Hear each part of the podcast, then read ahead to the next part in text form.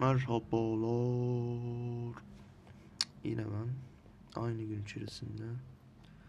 Tabii senin bunu ne zaman dinlediğin de önemli.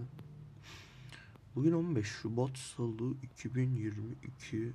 biri dört geçiyor. Gece biri dört geçiyor tabii. bir sıfır dört. Ee, şimdi türev çalışacaktım. Tamam mı? Türev çalışacaktım. Yarın ders var. beş ders türev. Çok iyi. Mükemmel. Mükemmel. Akıl sağlığını kaybet. beş ders türev var. O yüzden dedim oturayım biraz tekrar edeyim. Ama tekrar ederken de dedim ki boşa gitmesin tekrarım da. Şey açayım bir. Ses kaydı açayım. Sesimi kaydedeyim ama. Yani türev ses kaydıyla çalışılır mı? Çalışılmaz. Mal mıyım? Evet. Manyak mıyım? Evet amına koyayım manyağım. Türev aşkım benim. Türev notlarımı incelerken sizle konuşacağım. Aslında kendimle. Haha. Türev, türev ortalama değişim oranı demek. Ne bu? Ben de bilmiyorum aslında. Ama matematik işte boş yapıyoruz yani. Şimdi türev şu. sıfır bölü sıfır belirsizliğinin limitini aldığımızda buna türev diyoruz. Bence türevin tanımı çok önemli. Yani bu A'lı H'li şeyler, A'lı H'lı şeyler manyak önemli. Limit B A'ya giderken F B eksi F A bölü B eksi A. Bu o türevin bir tanımı. Ne bu? Şimdi F B eksi F A bölü B eksi A. Yani B'nin görüntüsü eksi A'nın görüntüsü bölü B eksi A. Burada B ile A'lar X üzerinde tabii ki de. Bir de şöyle bir tanımı daha var şeyin. Türevin. F A artı H eksi F A bölü H. Tabii bu limit H sıfıra giderken. Bu iki tane. Birisi limit B'den A'ya giderken F B eksi F A bölü B eksi A. Bir de limit H sıfıra giderken F F parantez içerisinde A artı H eksi F A bölü H. Bunu görünce türev diye yapıştıracaksın tabi. Türevin diğer bir şeyi de eğim demek. Mesela doğrusal bir fonksiyonun türevini soruluyorsa bunun cevabı e, onun baş katsayısıdır. Mesela üç x artı iki. Bunun türevi nedir? üçtür. Baş katsayısı. Bunun da bir sebebi var tabii ki de. Şimdi oraya geliyoruz kardeş. Şimdi eğim ortalama değişim oranı eşit dedik. Bu zaten türevin tanımında da görülen bir şeydi. Çünkü mesela ne yapıyoruz? İki noktası bilinen bir doğrunun eğimini alırken karşı bölü komşu yapıyoruz. Karşıyı bulmak için y'leri çıkarıyoruz. Üste yazıyoruz. Ne deniyordu ona? Pay mı deniyordu? Pay'a yazıyoruz. X'leri çıkarıp paydaya yazıyoruz. Buna tanjant. Tanjant alfa oluyor mesela. Bu da eğimi veriyor. Eğimde türev oluyor falan fişman. Her neyse. Tamam. Burada bir şeyler okuyorum da. Diyor ki x, x sıfır farklı. Ne yan bu? X eksi x sıfır farkı. Heh. X eksi x sıfır farkı sıfıra yaklaşırken eğimi bulunan doğru y eşittir fx fonksiyonunun x eşittir x sıfır absisli noktasında çizilen teğet doğrusuna yaklaşır. Bir, bu teğetin eğimi fonksiyonunun x sıfır absisli noktasındaki türevin değerine eşittir.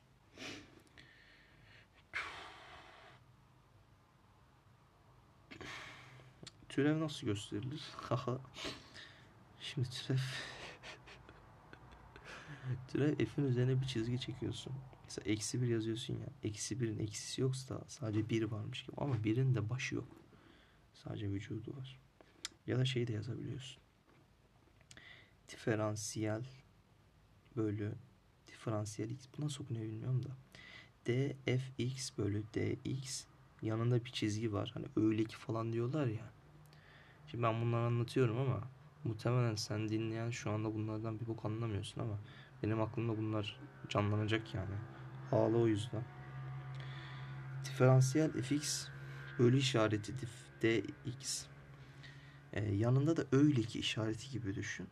Hemen de onun sağ altına küçük bir şekilde x eşittir x sıfır yazmışlar. Ee, böyle gösterilmiyor. Şey diye gösteriliyor direkt. Yani dfx bölü dx. Eğer bunun ikinci dereceden türevi soruluyorsa d kare fx bölü dx kare. Bu da ikinci dereceden türevi. Diğer türlü gösterilimi f üzerine iki tane çubuk koyuyorsun. Bu da ikinci dereceden. E, üç tane. Üçüncü dereceden. Aynen. Bakayım. Başka bir şey yok.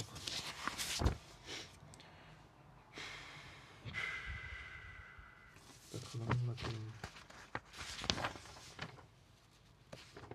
Aha, türev alma kuralları. Şimdi sabit sayının türevi. Yani şimdi türev almak nedir? Türev almak bir fonksiyon üzerinde şu aslında. Üssü başa indir. Başa çarpım olarak yaz yani. Üssü bir, bir yazalım. Mesela üç x karenin türevi altı x. iki başa iniyor. üç ile çarpılıyor haliyle. altı x oluyor. Mesela burada sabit sayının türevi demişim. Sabit sayının yanında ne var? X üzeri sıfır var. X üzeri sıfır ne demek? bir demek. Şimdi mesela altı sayısı. altı çarpı x üzeri sıfır. Ne bu? Sabit sayı. X üzeri sıfır bir demek. Şimdi x'li terimin katsayısını başa indirince sıfır oluyor. Bunu bu kadar uzatmama gerek yok. Ama niye uzatıyorum da bilmiyorum. Onu da bilmiyorum. sıfır oluyor. sıfır yani. Bakayım. Toplam ve türevin farkı aynı şekilde yazılır yani. Mesela hx eşittir fx artı gx dersek, hx'in türevini alacağı, al, almaya çalışırsan, sol tarafın türevini alıyorsan sağ tarafında türevini alacaksın. Sağ tarafın türevini alırken herhangi ekstra bir işlem yapmana gerek yok. Fx'in türevi artı gx'in türevi. Bu kadar basit. Ee, x'li fonksiyonun türevi katsayısına eşittir demişim tabi. Çünkü mesela beş çarpı x, x'in üzeri bir var diyelim. biri başa indiriyorsun. Hiçbir etkisi yok. Üssü bir azaltıyorsun. sıfır oldu. Ne oldu? X üzeri sıfır bir. Ne oldu? Elimizde sadece sabit sayı kaldı. Bitti. Şimdi şey önemli. Ee, köklü ifadenin türevi önemli. Köklü ifadenin türevini alırken şöyle bir şey yapıyoruz. Mesela köklü bir ifade düşün. Bu köklü ifade kaçıncı dereceden olsun? İlk önce ikinci dereceden olsun. Tamam mı? İkinci dereceden bir köklü ifadenin türevi alınırken, yani ikinci dereceden dediğim kök olarak ikinci dereceden mesela. O nasıl söylenir bilmiyorum da karekök. Ee, karekökün içerisinde, şimdi karekökün içerisinde bir sayı var. O sayının türevini alıyorsun. O sayının türevini paya yazıyorsun üst tarafa. Nasıl anlatılır ki? Şöyle yapayım. Ya biliyorum da mesela tekrardan hatırlamam gerekirse nasıl kendimi hatırlatırım diye düşünüyorum. Şimdi kök içerisinde bir fx. Tamam, böyle güzel olur. Kök içerisindeki bir fx'in türevini alırken ilk önce kökün içerisindeki fx'i saf haliyle türevini alıyoruz. Ve paya yazıyoruz. Sonra bölü ifademizin başına iki getirerek o ifadeyi iki kök fx. ikinin sebebi ne? Karekök olması. Şimdi küplü bir ifadenin, yani küp köklü bir ifadenin türevini alırken üst taraf yine aynı. İç tarafın türevi. Kendisinin türevi. İç tarafının yani. Fx'in türevi bölü üç küp kök içerisinde fx var ve fx'in karesi. Şimdi karekökte iki kök fx yaptık. Sebebi ne? Şimdi görünmeyen bir iki var zaten karekökte. Burada da ne var? üç çarpı küp kök dedik. Bir de fx'in karesi var. Şimdi kareköklü ifadede neden yok? Aslında var kareköklü ifadede de köklü ifadenin içerisinde bir üssü bir olan fx var. Yani iki eksi bir gibi. Küp köklü ifadede de üç eksi bir gibi yapıyoruz ve fx'in kuvveti olarak yazıyoruz aslında. Bütün şey bu. Espri bu.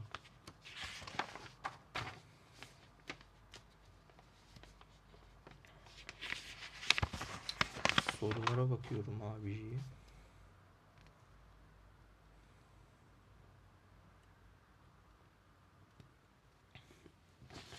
Tamam, bu şey bitti. Şimdi iki fonksiyonun çarpımının türevi. Yani f ve fx ve gx diye iki tane fonksiyon olsun. Ee, hx de eşittir fx çarpı gx olsun mesela. Şimdi hx'in türevini almaya çalışırsak, yani sol tarafı türevini alırsak sağ tarafında türevini alacağız. Fx çarpı gx'in türevi şu demek: birincinin türevi çarpı ikinci artı ikincinin türevi çarpı birinci. Burada artı işareti olduğu için, çarpma işareti olduğu için hiçbir bok olmuyor. İstediğin gibi yaz. Ama yaz, yazılacak, yazılması gereken şey şu: Bir, ilk önce birinci, birinin türevini alıp diğerinin kendisi gibi yazıyorsun. Or, ortaya artı koyuyorsun. Sonra diğerinin türevini alıp diğerinin kendisi gibi yazıyorsun. Yani eşit davranıyorsun gibi düşün. Bölümün türevi biraz sıkıntılı. Ama şey gibi düşünülebilir tabii ki. Çarpımın türevi gibi düşünülebilir. Çarpımın türevi gibi nasıl düşünülebilir?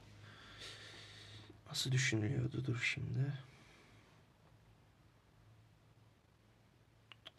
Şöyle düşünülebilir.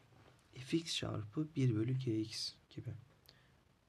Gerçi daha türevi, bölümün türevinin kendisini söylemedim. Dur. Şimdi hx, fx bölü gx gibi bir ifade olsun. Bunun türevini alırken ne yapacağız?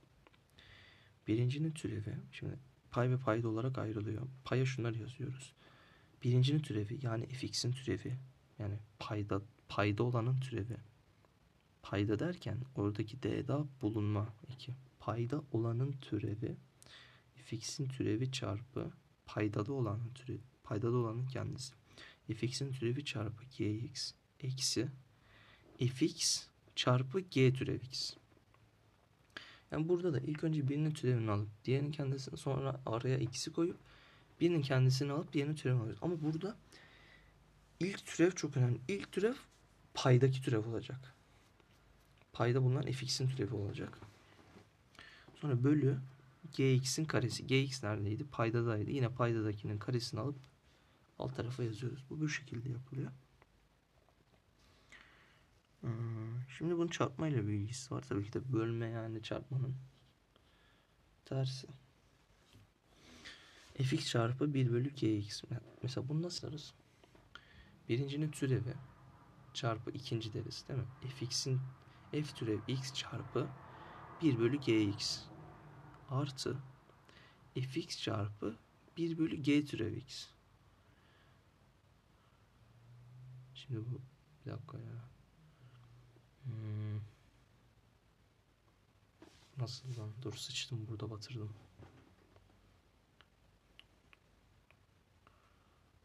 Neyse, çok önemli değil, siktir et. Bölümün türevine bir yeter ya, ezberlamana koymanı. Şimdi bu şeylerde, bölümün türevinde şöyle bir kolaylık var. Ee, şöyle bir ifade, mesela ax artı b bölü cx artı d şeklinde yazılan bir ifade varsa, soldan başlayıp böyle sağ çaprazla iniyorsun, baş katsayıları katsayıları çarpıyorsun. Sonra sağdan başlayıp, yukarı sağdan başlayıp sola doğru bir çarp atıyorsun.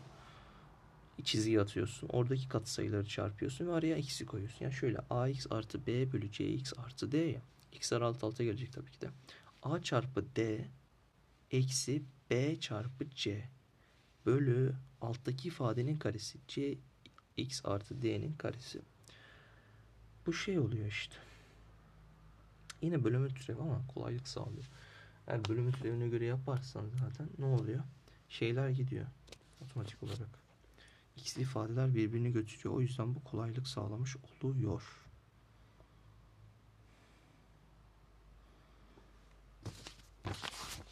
Bakalım. Sağdan ve soldan türev. Şimdi burada önemli olan tek bir şey var. O da şu: limit süreklilik türev basamağı. Bunu okuldaki öğretmenimiz sürekli söylüyor. Çok da güzel bir şey aslında. Limit türev, limit süreklilik türev basamağı şöyle işliyor. Yani mantık şu: İlk basamak sağlam değilse diğer basamakları tırmanamazsın. Çok basit bir mantığı var. Yani limit yoksa süreklilik zaten yoktur. Süreklilik yoksa türev de yoktur. Ama limit varsa süreklilik olacak diye bir şey yok. Ama limit varsa sürekliliği bir kontrol edersin. Süreklilik de mi var? Bu sefer de türev, türev olacak diye bir şey yoktur. Ama mesela süreklilik olmazsa türev de olmaz. Ama süreklilik var, türev de var. Oh ne güzel. Böyle bir ilişki var. Yani en baştan limit yoksa süreklilik de zaten yoktur, türev zaten yoktur. Böyle bir şey var. Onun dışında grafiklerde sivri uçlarda sağ limit sol limite eşit değildir. Bu sebeple de türev de eşit değildir. Oralarda türev aranmaz. Böyle miydi lan?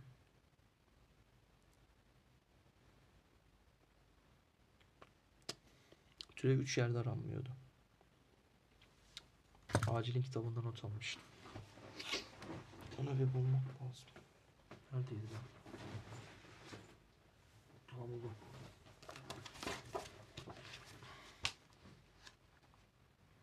Bakıyorum abiciyi.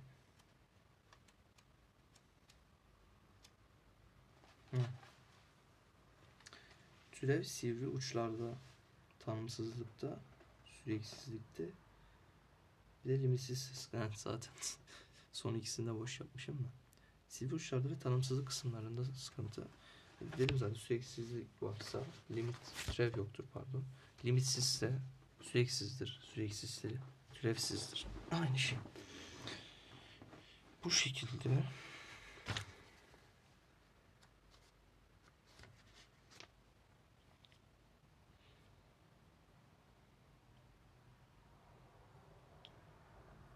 Türeve bakmadan önce limiti ve sürekliliği kontrol etmeliyiz diye not almışım. Evet, tabii ki de.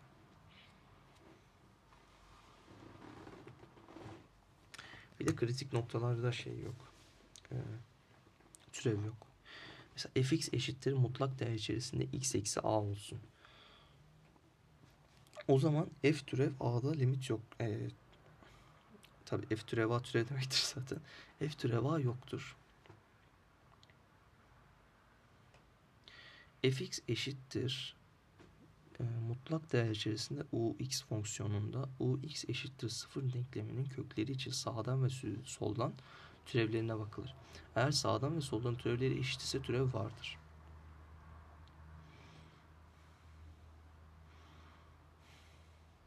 Fx eşittir mutlak değer içerisinde x eksi a üzeri n olsun ve n sayısı birden büyük bir tam sayı ise f türev a eşittir sıfırdır.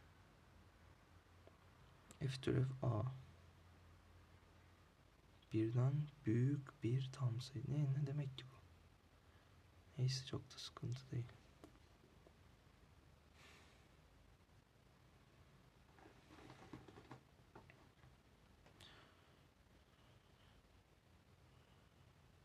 Burada ne demişim ki ben? Aa bak bu çok önemli. Mesela bazen şöyle bir soru geliyor. Diyor ki işte bir fonksiyon veriyor. Diyor ki fonksiyonu tüm gerçek sayılar kümesinde türevli olduğuna göre a'nın alabileceği mesela yani kaç farklı tam sayı değeri vardır. Bu şu demek aslında. Şimdi iki tabii verdiği ifade şey. Ee, bakayım. Verdiği ifade ikinci dereceden. Hı hı. Ee, şimdi gerçek sayılar küresinde türevli ise nasıl anlatacaktım ya? Ya işte şuna bakıyoruz. Mesela gerçek sayılar kümesinde türevli diyorsa delta küçüktür sıfır. Neden delta küçüktür sıfır? Kök yoksa işaret değişmez. İşaret değişmezse tepe noktası oluşmaz. Tepe noktası oluşmazsa türevde sıkıntı çıkmaz. Çünkü tepe noktaları, yani tepe noktası dediğim şey yok lan tepe noktası değil. Sivri noktalar. Sivri noktalar olursa sıkıntı çıkar. O yüzden ya çift şey olacak. Ee, çift köklü olacak. Çift kat köklü. Ya da hiç kökü olmayacak. Yani sıfırdan küçük veya eşit olacak. Yani sıfırdan büyük olursa e, tüm gerçek sayılarda türevli olmaz. İki tanesinde mesela türevsiz olur. Böyle bir şey var. Türevin fiziksel yorumu var. Bu şöyle bir şey. birinin birine göre değişimi ne böyle sıralı şekilde yazıyordu. Şey neydi lan, sıkıştırma teoremi? O bu değildi. Bu da şeyden bahsetmiş. E, zaman, yol ve ivme. İşte yolun zamana bağlı denklemi S, T olmak üzere V T eşittir S türev T. Yani e, hız neydi bu? Ha, siktir. Önemli de anlatamıyorum ki, anlatamıyorum. Buradan gördüğüm kadarıyla. Zaten buraya çok bir şey anlatmak için açmadım. Burada yazıyor da.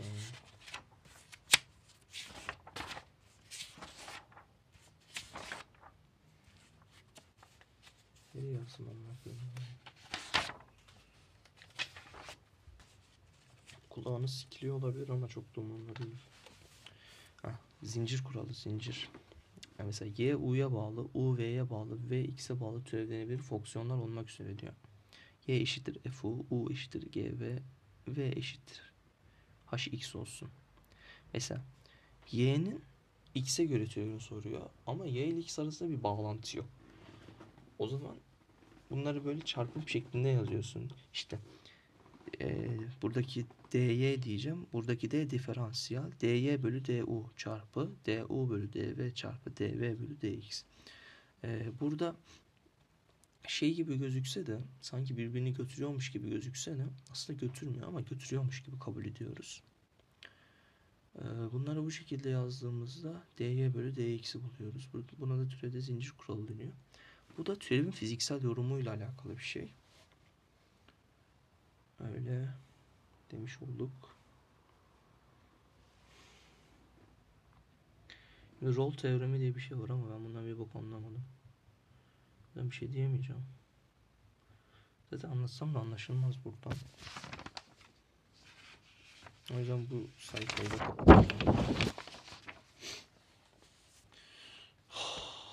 Bileşkesinin türevi. Ye ye ye. Aa, çok güzel şeyler var. Bileşkesinin türevi nasıl? Mesela fog türev x olsun. Fog türev x şöyle oluyor. F'in türevi parantez içerisinde gx çarpı g türev x. Yani ilk önce dışarıdakinin türevini içeridekini bırakarak alıyoruz. Yani aslında bu şey demek. Ee, mesela fx'in türevi ne dedik? Fx'in türevi f türev x dedik değil mi? Aslında fx bir bileşke fonksiyon. Nasıl bir bileşke fonksiyon? Aslında o parantezin içerisine x yazıyorsun. O x'i de yazdığın için şöyle oluyor mesela.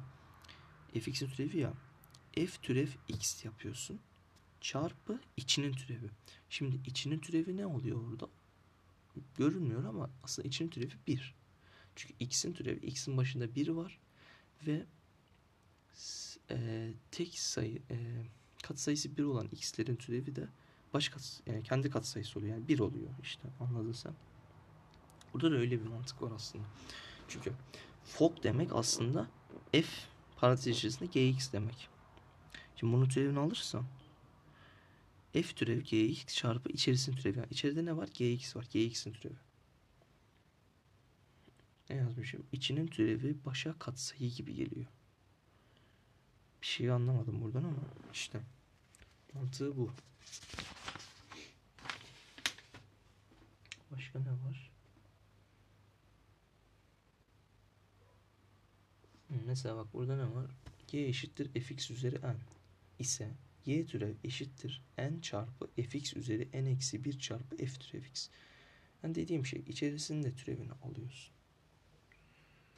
Tamam. Bakalım, bakalım, bakalım. Burada şey var. Türevin polinom uygulaması. Px polinomu x eksi a üzeri n ile tam bölünmesi. Ben ne yazmışım lan buraya?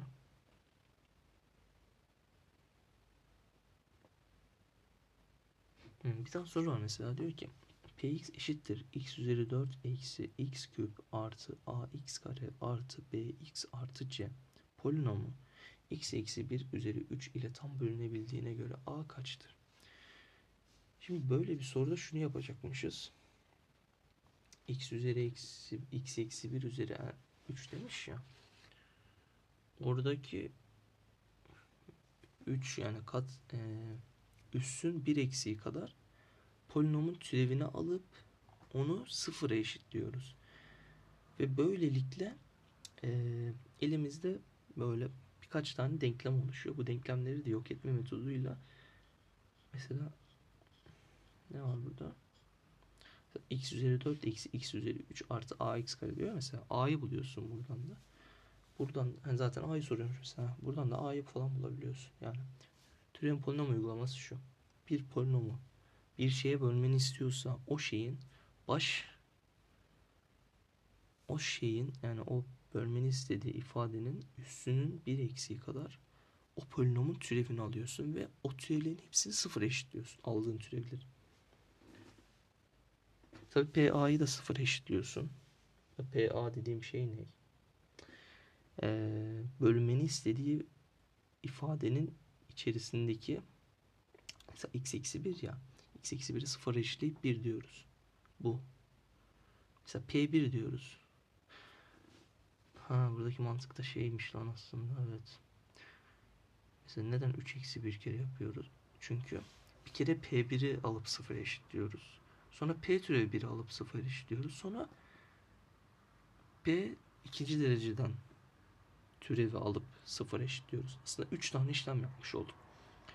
Aynı üstteki üç üç olduğu gibi üç tane işlem yapmış olduk. O yüzden üç eksi bir tane türev alıyoruz. Çünkü en başına zaten kendisinin içine yazıyoruz. Öyle bir şey var. Tamam.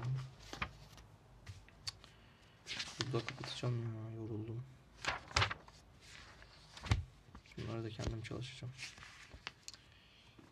Bu da otuz.